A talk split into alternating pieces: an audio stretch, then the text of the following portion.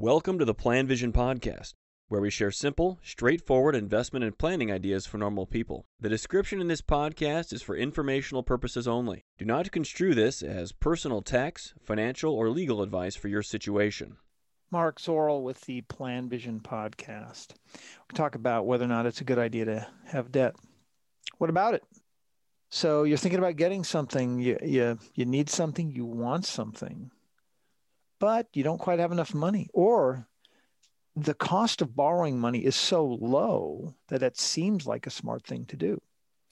So I'm going to tell you, provide some thoughts to you on, or provide some ideas from that uh, about how you should think about this. Now, having no debt is excellent for sure. There's no question about that. It improves your balance sheet.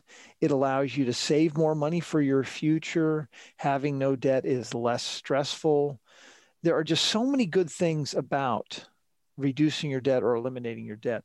And for many people that do this, there is a, a sense of liberation, a sense of accomplishment to find yourself in a place where finally you don't owe anybody anything. And that's a wonderful place to be in. And here in the States, one of the most important voices in getting people out of debt has been Dave Ramsey. And he gets criticized certainly in the blogosphere and amongst some of the other commentators about some of his ideas on investing. But I think it's hard to, um, at least I find it difficult to be critical of his methods in helping people get out of debt and and the extremes that he helps people go to to do that because it's such an important place for people to find themselves in as far as improving the, the quality of their life and their health and, and so many of those important uh, you know factors of well-being.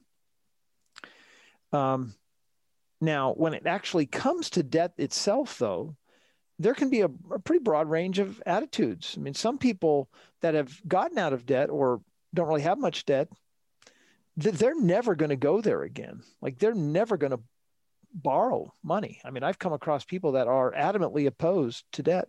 Others have a more moderate attitude. Some people are pretty flip about the whole thing, don't really think much about it. So, broad range there.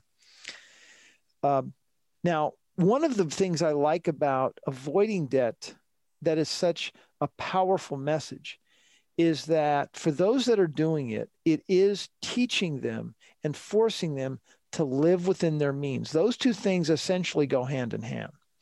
And when you do that, you're never going to really feel much. I shouldn't say never. It's uh, you, you're really reducing the likelihood that you'll feel financial stress again. You may have financial, you may have stress in other parts of your life, that's for sure. But at least financially, and this can be so difficult, uh, you may not feel those if you can avoid debt. Now, with this in mind, with what I just said, I think it's perfectly fine for many people to take on some debt.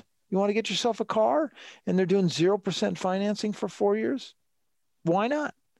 What if you're a good wage earner, making good money? You see something, uh, whether you want to get a nice vacation place for yourself or a nice automobile, but you got to go into debt. If your income is solid and stable and you're very optimistic about your about your earnings potential, I have no issue at all with carrying a little bit of debt. I think it's a it can be a nice reward for the work that you have done and the work that you'll do in, in the future. So for an automobile, it can be a great way. Certainly, buying a home, I, I would hope that people would be willing to take on debt for that. I mean, it costs so much to get into a home that I can't imagine. I suppose I could, but how long it would take to just build up the cash or the investments to buy a home. You almost have to, you almost have to uh, finance that. Home equity lines of credit can be a great way for people to temporarily deal with situations. And certainly one that's challenging for many people is these people that as they age and they're raising families, they're still working, they're still saving money towards their retirement, but they get kind of squeezed with the kids going through college. And uh, they may not quite have enough money to help along with, to the extent that they want to but they still don't want to sacrifice their retirement. They're still making good money, but they have a lot of equity in their home. So maybe doing a little bit of borrowing, a, a uh, refinance of their home or a HELOC, I think that's fine. What what is most important to me is that you be reasonable about the amount of debt that you take on and that you can manage that. But I would not be adamant against getting debt.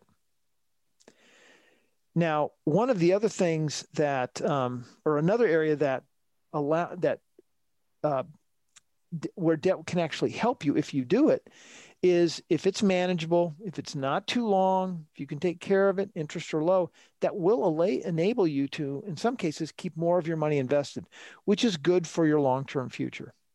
And low debt, very small interest rates, and my gosh, we're seeing how these low interest rates right now are affecting the housing markets. I think it's very manageable and can be very effective for you financially in the long, in the long run.